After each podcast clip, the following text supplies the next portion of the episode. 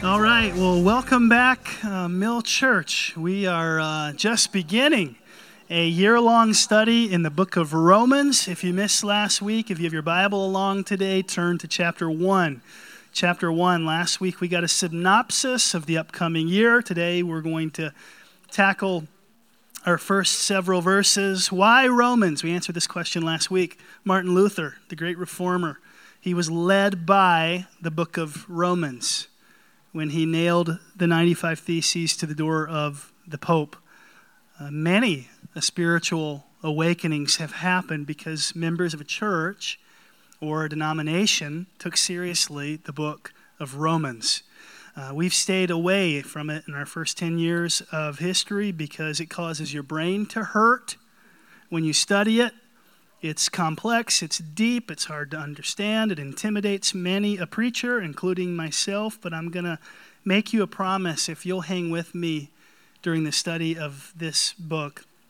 Uh, I believe that the scriptures are correct in what they say about themselves that in Hebrews 4, the Word of God is alive and active, sharper than a double edged sword, that it's able to penetrate uh, between bone and marrow, between soul and spirit. That is to say, that Scripture can get into our inmost parts and change us. And my guarantee to you is that if you're here, that's going to happen. The book will change you if you are here. So I'd invite you to, over the next year, make attendance a priority. Paul's logic is so linear that the Harvard Law School, for its first 100 years, used it as a book to teach their law students how to formulate an argument in a court of law. And so, if you miss one piece, it's likely that the pieces on either side of it don't quite add up because there's a chunk in the middle that you missed. You can do that by being here, you can do that online. I'd love to just invite you to allow the Apostle Paul to make a case that will change your life over the next 12 months. And so, uh, the review that I'll give you quickly, what we went over last week, is that Romans is a book in large part about the gospel, what we've called the gospel. Um, the gospel means good news. It wasn't always a sacred term or a term associated with church, and now we hear of it, we think gospel music, or we think uh, telling people about Jesus, or we think the message of the cross. It used to be that it just meant when a military victor would come back from war, a king, he would gather his constituents and he would say, I've got some gospel to tell you, I've got some good news to tell you. We've won uh, the war. So it was saying that the battle has already been won. That was the connotation in which it was used. Obviously, when Jesus was on the cross, he said, What three words? It is finished, meaning the battle has already been won. It's true for us today, too. The battle against sin, over Satan, over hell, over death has indeed been won. We're recipients of the gospel, the good news that in our context applies directly to what happened on uh, a, a, an object shaped like that one uh, some 2,000 years ago. Furthermore, uh, if you are a, a Christian, I, I, told you last week, don't bail out.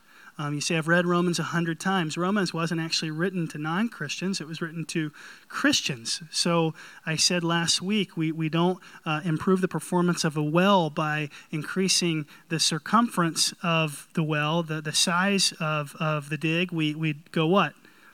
Deeper. And that's what we're going to do over this year. We're going to go uh, deeper and so I hope uh, you too, those of you who have been around a while, will make this a priority. Um, I will tell you that the people that have most profoundly impacted me, while some of them were uh, professors in Bible college, most of them are people that didn't know Greek and Hebrew. Most of the people that have showed me how to be a great Christian were not theologians, but they took very seriously the truth of Scripture that a man sent from God, who was also God, died and rose again. And it's the rediscovery of the simplicity of that story that really results in the most profound life change. And so that's what we're going to hope happens over the course of 12 months.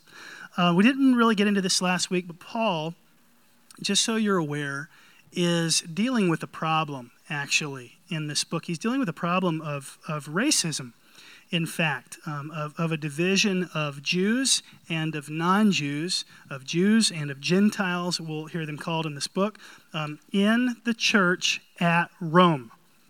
Today, Rome is a vacation destination. It was not in the days of Paul. It took a lot of courage to go to Rome. It was ruled by a very uh, secular, polytheistic culture that put to death Christians. So, standing, when we read him standing in the streets of Rome preaching the gospel, um, it should be a, a, a, connotation to us of great sacrifice, great courage, uh, almost uh, knighthood, if you will. Somebody that, that braved the odds, went for it, told people about Jesus. Jews who didn't generally, Orthodox Jews, like Christians at this point in history, they had a special diet that the non Jews weren't following. They had uh, certain political convictions that weren't shared by non Jews. Uh, and the Jews had actually been ordered during the reign of Emperor Claudius to leave Rome. To leave Rome. Uh, for five years, they were kept outside of the city. They were allowed to come back. We read about this in Acts 18. Once they came back to the city, Paul is dealing with a church that is, is filled with people who have come back who used to be in charge and people who, during those five years, took over responsibility who were non Jews. So, to put this into kind of sort of a similar context, what if between this and next week, all the Mill Church Stratford members were kicked out of this space, uh, and meanwhile, it was given to Edgar folks for five years? To worship in. Okay? Um, Edgar needs a space to call their own too, I hope you know. And what if Edgar took our charcoal seats and turned them into Edgar Green seats while we were gone? And what if Edgar took our charcoal carpet and turned it into Edgar Green carpet? And what if on every light fixture, Edgar hung one of its jerseys? And what if instead of our wooden offering collection plates, Edgar put in its place Wildcat, Wildcat helmets? Okay? And then what if we came back on the same Sunday five years later? How do you think we can feel? I don't know how you'd feel about that. I would be upset. I'd be upset, right? This was our space. And this is the kind of context that Paul walks into, that Paul is writing a letter to address.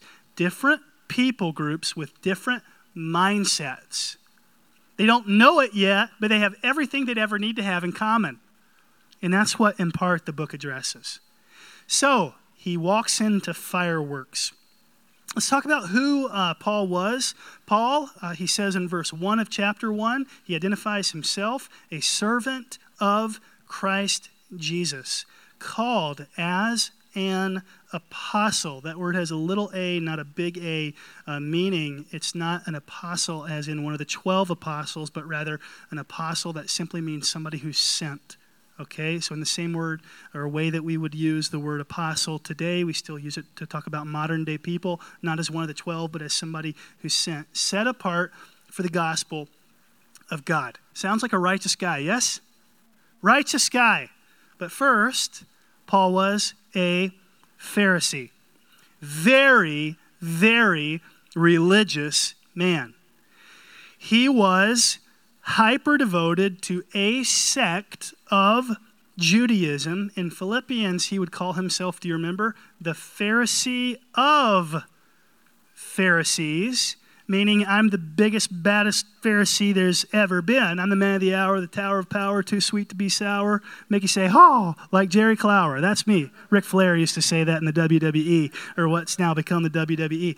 He was, he was the guy. He studied under the guy. He studied under Mr. Miyagi of his day, in, uh, the religious scholar named Gamaliel. Um, Paul knew the first five books of the Bible, uh, the, the, Torah, like the back of his hand. He would even quote from the prophets, from other Old Testament books. He was proficient in many languages, he was multilingual. And Paul not only knew the laws, he, you better believe it, kept the laws he said in Philippians, If anybody thinks they're good at keeping laws, I was better. I was better. I was good at being good. Okay? And he was such a devoted Jew. He so errantly believed that the Messiah had not yet come. We call these folks today Orthodox Jews, not Messianic Jews, those who believe that Jesus has already come. So devoted was he to the cause of Orthodox Judaism that he killed Christians. He put them to death. He was a persecutor. This was his job. First Philippians, uh, uh, excuse me, first Philippians, Philippians 3 6. I was so zealous for God that I was even willing to kill for God. He would do whatever it took to get rid of Christians. And that was part of Paul's problem. Paul started to realize that his zeal for good had led him to be a really bad man. And I didn't mention this in the first service, but Jesus Christ actually encountered Paul um, on the Damascus Road he was blinded. It was sometime later that he received his sight, and that was his conversion experience.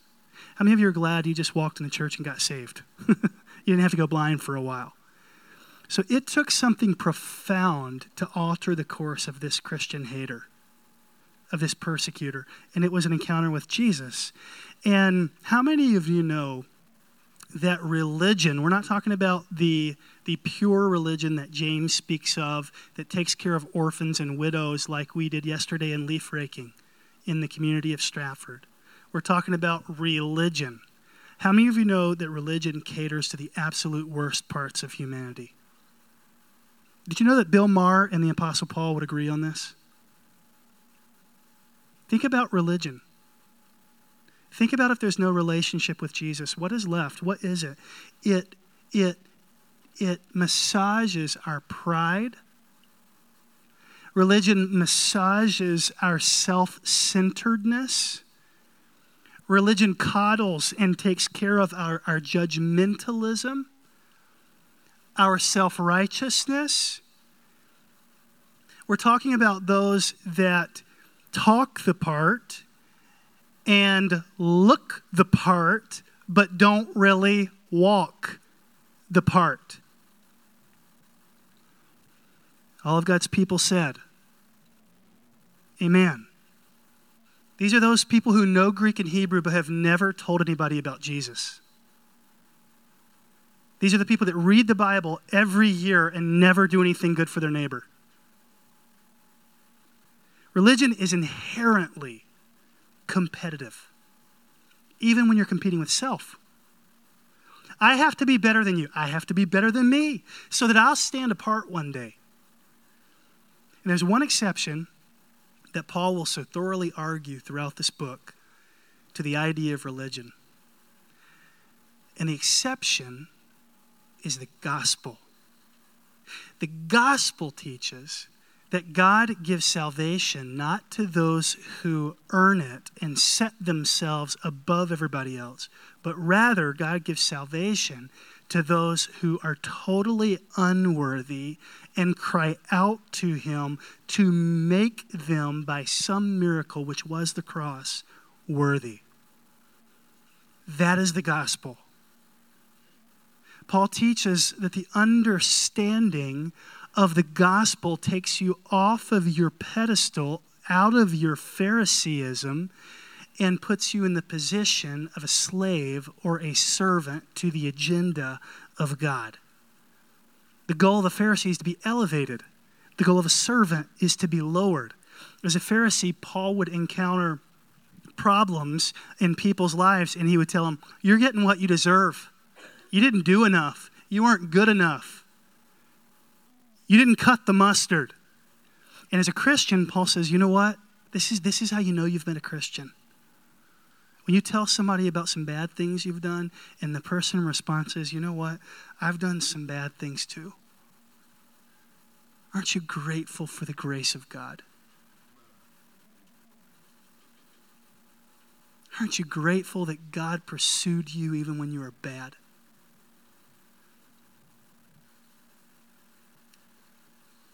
Yesterday, I got a text from a family that moved out of town. And day before yesterday, Pastor, can I get the, the church's P.O. box again? We would, nine months ago, they moved out of town. We'd like to send in our final We've been identifying another church. We, we have, our kids are loving kids ministries. We bought a home elsewhere. We just, we want to honor our commitment. We want to send our last $3,000 for our bold commitment. And I said, No, nah, don't worry about it, man. Just give it to your local church. Do you think I said that? I said, I'm so grateful that you're following through with your commitment. I said, Thank you so much. Thank you for seeing what you have, not as yours, but as God's. Amen? That's the gospel at work. The gospel produces a different kind of person than zealous religion. Religion makes you proud, religion makes you self centered. The gospel makes you humble. The gospel makes you generous. The gospel makes you admit that you don't have it together. The gospel produces a fundamentally different person. There's a pastor in North Carolina. I grew up in North Carolina who lost his wife and an unborn child when an EMT driver crossed the line after having fallen asleep at the wheel after a 24 hour shift. Shouldn't have been driving. Killed them both. Wife of the pastor, the unborn baby. And the pastor showed up at the sentencing, at the court case, and pleaded for a more lenient sentence for the EMT worker. And the Today Show brought him on and today's show asks the question why did you do that? Why would you, how could a person do that? You lost your wife and your unborn child. And he simply responded, It's exactly what Jesus Christ did for me. After I wronged Jesus, Jesus brought me close. He didn't push me away. Religion pushes people away who have wronged you. Christianity draws them close. That's what the gospel does. So fundamentally, changed was Paul that he wanted a new name. He said, I'm a completely different person. I don't want to be Saul anymore. That's who he was before he met Jesus. Saul, by the way, is a namesake for the proud, arrogant, tall, head and shoulders above the rest Israelite king who pursued people, chased them, trying to kill them. It was all about his agenda. The name Paul actually means little, little man. Why would somebody say, I want to remove the namesake of big, mighty, warrior, king, and take on the namesake of, of, of little? A small in stature is because he was a changed man, and it's because he was using his new name because he saw himself in relationship to Jesus Christ as a servant who was small not a big, grandeur, lofty bosser of others.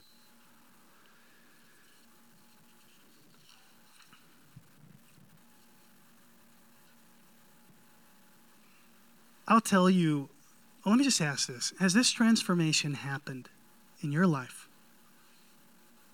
Truly. Religion to gospel.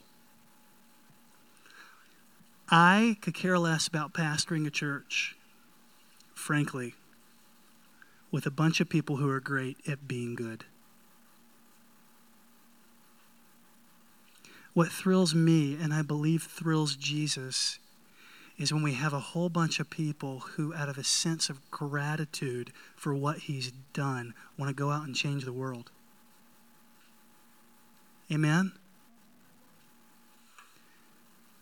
Who can inconveniently rake leaves because Jesus was inconvenienced, who foster a child because God took them in when they were lost, who give generously because Jesus gave up his own life.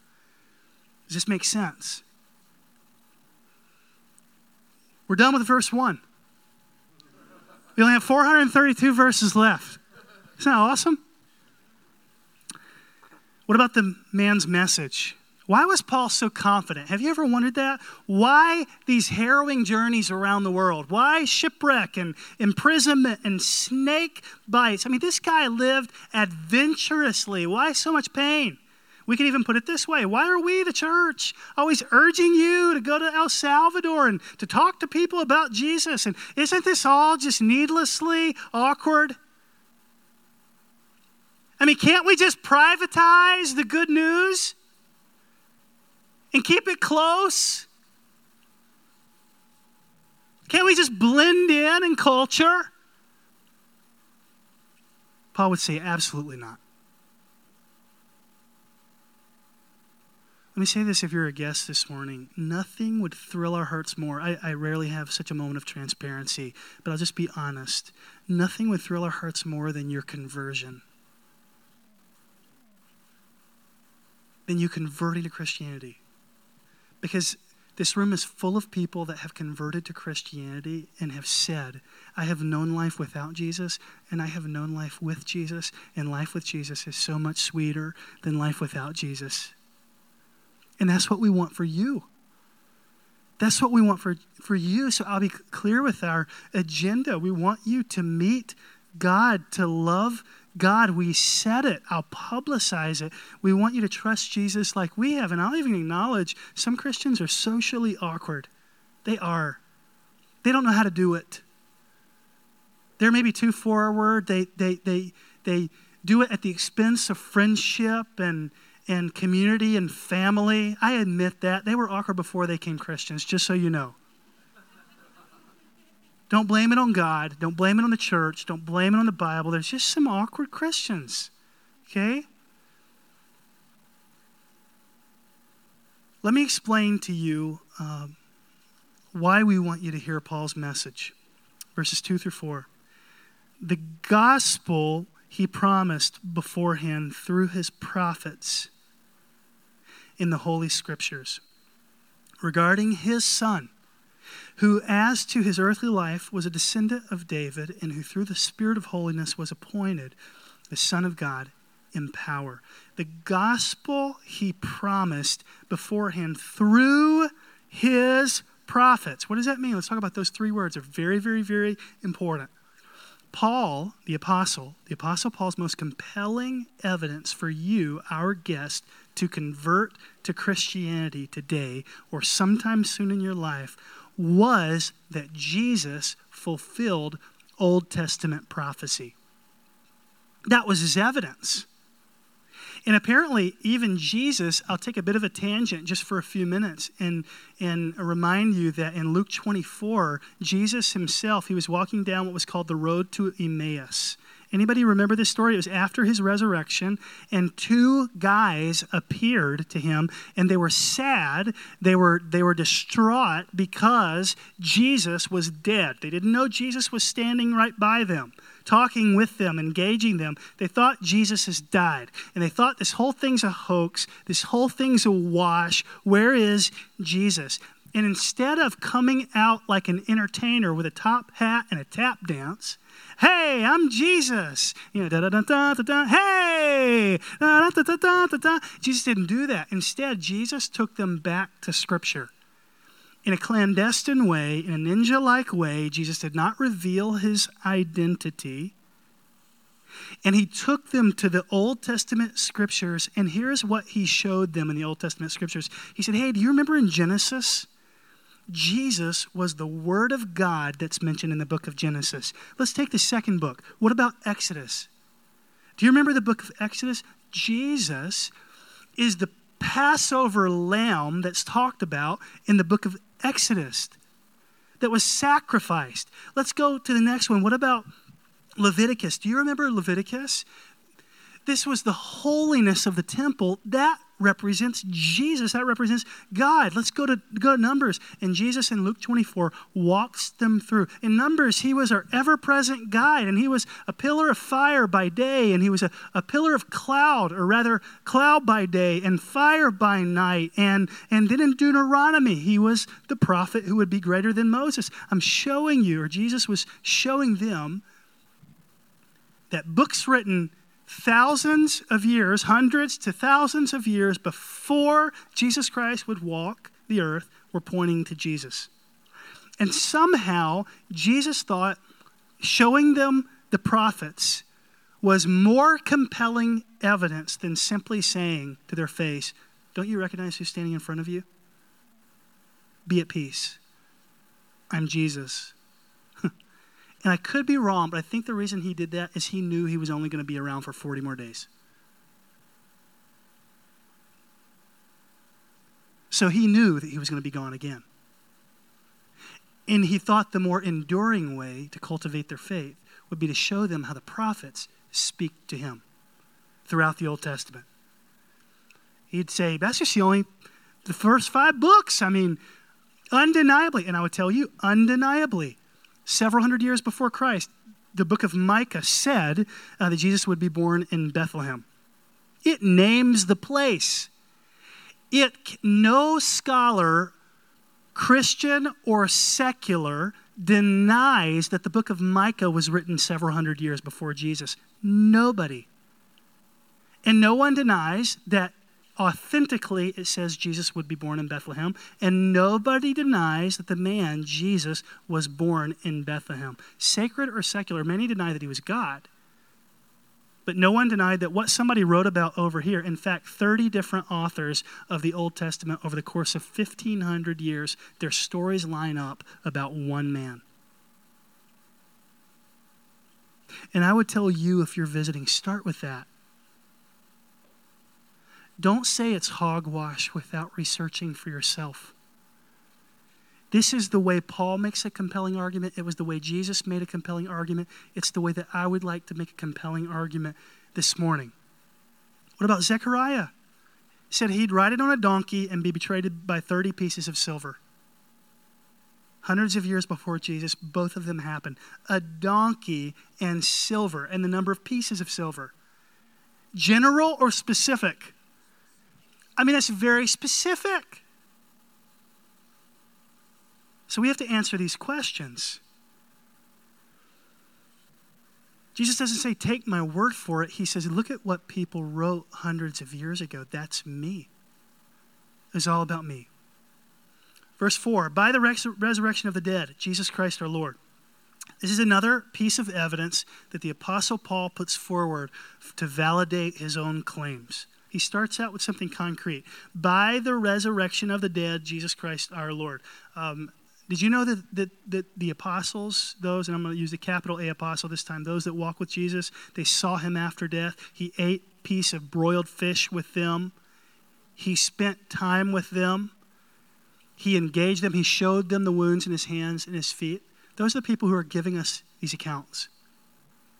And, and, and Paul says here too, by the res- resurrection of the dead, Jesus Christ our Lord. I'm not going to talk about the evidence of the resurrection today. It is beyond compelling.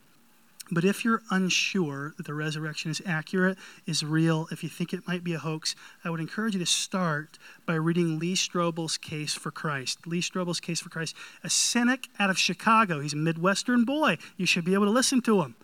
Cynic out of Chicago, journalist, totally anti Christian, got annoyed by the same kind of people I'm annoyed by that don't build relationship and just want to convert them. And so he said, I'm going to set out with all my journalistic power to prove a falsehood, the resurrection of Jesus Christ. And over the course of lengthy study and interviews with scholars in many months, he penned a case for Christ because during the middle of his research, he converted and became a Christian. And he says at the conclusion of his book that the only way that a person can study, actually study, the evidence of the resurrection and walk away not a Christian is if they have some kind of bias before they begin. That's the only way.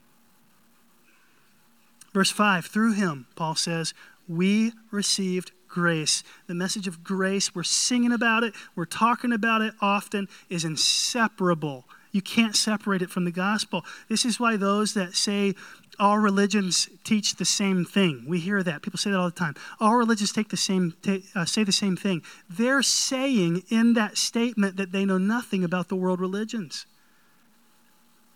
They do not teach the same thing. One of them teaches if you blow yourself up, you'll end up on a planet of naked women. But there's nothing like the Bible teaches. I remember as a high school student, long before I met my wife, trying to get a girl's number in the mall and asking her what her digits were and writing the number down and taking it home and calling her later that afternoon only to discover that I had a digit wrong. I don't know whether she gave me the wrong digit intentionally or whether I wrote it down and remem- remembered it wrong, but I'll tell you, I, got, I didn't get her on the other end of the line. And it was not someone beautiful like her. And it was not someone her age.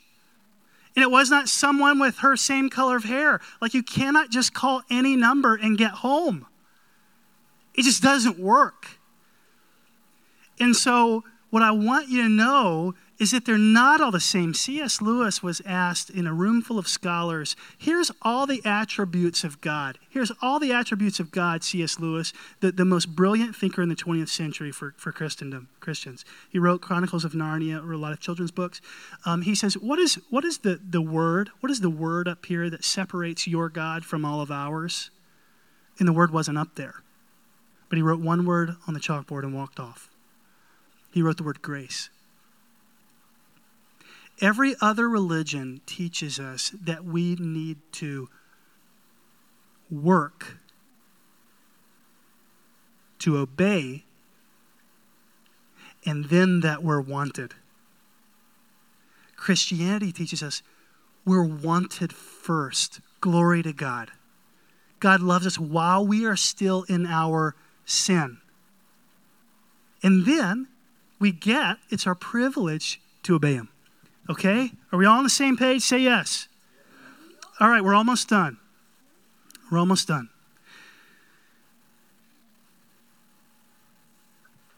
Verses 14 through 17. I want to talk to you about Paul's mission. Paul makes three statements that we cannot overlook or miss. Here's the first one he makes. I want to tell you how it applies to us. I am not ashamed of the gospel. I'm not ashamed. I am not ashamed. Have you ever wondered why Christians, in large part, and this is sad, they feel, they're tempted to feel ashamed for the gospel? Ashamed. Tim Keller, Presbyterian pastor, great preacher, brilliant thinker, um, says there are four reasons Christians feel ashamed. Number one, we can't handle the free gift idea. We just can't handle it in our human nature. It just defies all logic that Jesus gave us a free gift. He says this offends moral and religious people who think that their decency gives them an advantage over less moral people. Second, he says we can't handle the idea that we're wicked he says this offends, this teaching of Christianity offends the popular, popular belief in the innate goodness of humanity. I can tell you, I have a five year old, there is no innate goodness in humanity.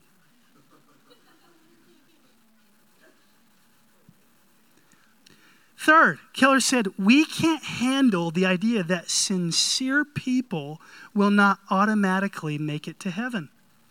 We can't handle that in our era. He writes, This offends the modern notion that any nice person anywhere can find God, quote, in his own way. And fourth, this is why we're ashamed. Number four, we can't handle that our salvation was accomplished by Jesus suffering and serving. I would insert in the United States of America, and that we ought to go and do likewise suffer and serve. Keller writes This offends people who want salvation to be an easy life, nice and comfy. He's spot on.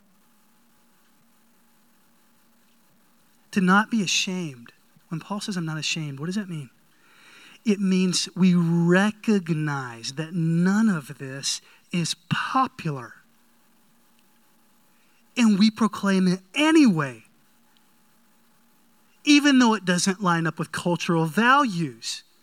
Paul's saying, I know this message offends all of us, but I'm not ashamed because I know that in the message lies the power of God.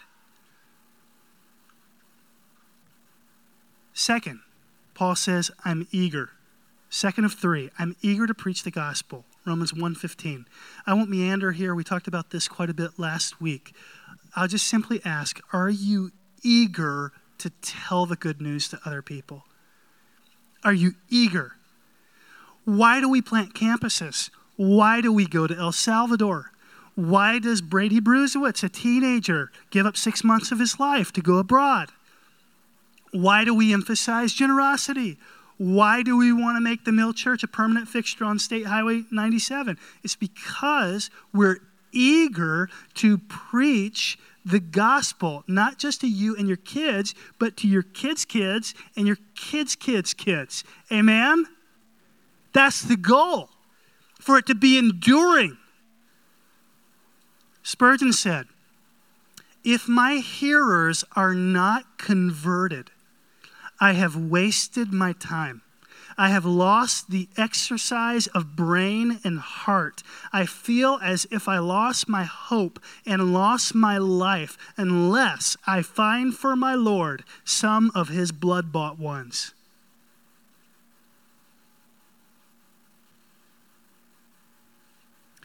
The Apostle Paul said, I'm not ashamed, I'm eager, and last one, I'll leave you with this I'm obligated I'm obligated.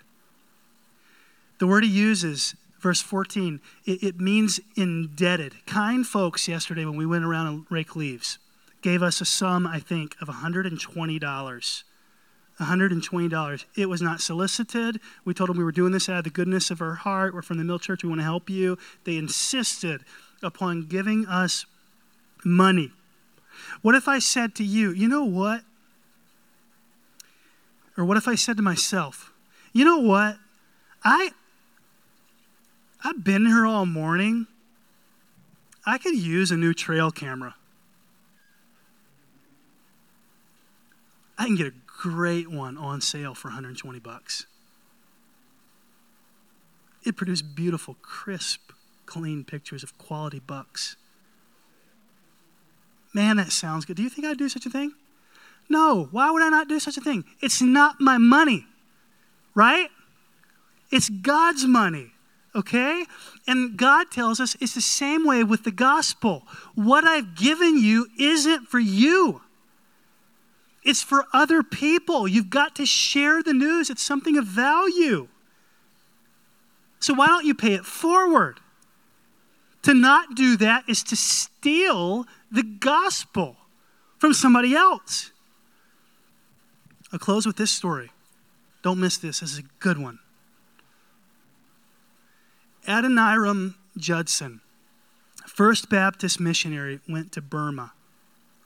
Went to Burma. I think they call it Myanmar now, not Burma. And he'd just fallen in love with a girl in the United States named Anne Hasseltine. And she too loved missions and had a passion for the nations. And he wanted to ask, true story, it's recorded, thank God, for our growth and benefit. He wanted to ask for her father's permission. And so he wrote him a letter. I've lightly edited this, but this is what the letter said in part to her father, the girl that he loved, who needed permission from to marry. I have now to ask whether you can consent to part with your daughter early next spring, to see her no more in this world. Whether you can consent to her departure to foreign, dangerous lands and her subjection to the hardships and sufferings of a missionary life. Whether you can consent to her exposure to every kind of distress, to degradation, insult, persecution, and maybe even a violent death. Can you consent to all this for the sake of Him who left His heavenly home and died for your daughter and for you? For the sake of the perishing, immortal souls? For the sake of the glory of God? Can you consent to all this in hope of soon meeting your daughter in the world of glory with a crown of righteousness, brightened by the acclamations of praise from those saved through her witness.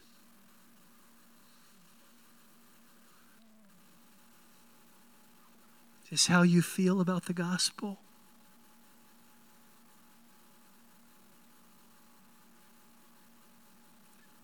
I asked you last week to be in prayer about one person that you would share faith with this year. Relationally, in friendship, intentionally moving the marker as, as the year logs on. Who have you identified? If you haven't, please prayerfully consider that person. Take them some cookies, invite them over for dinner, help them clean up their leaves, engage them, show them kindness, lead them to Jesus. We are under obligation. Father, pray that we would know that we would be unashamed. I pray, Lord, that we would be eager. And I pray that we would feel obligated, as did this missionary to Burma.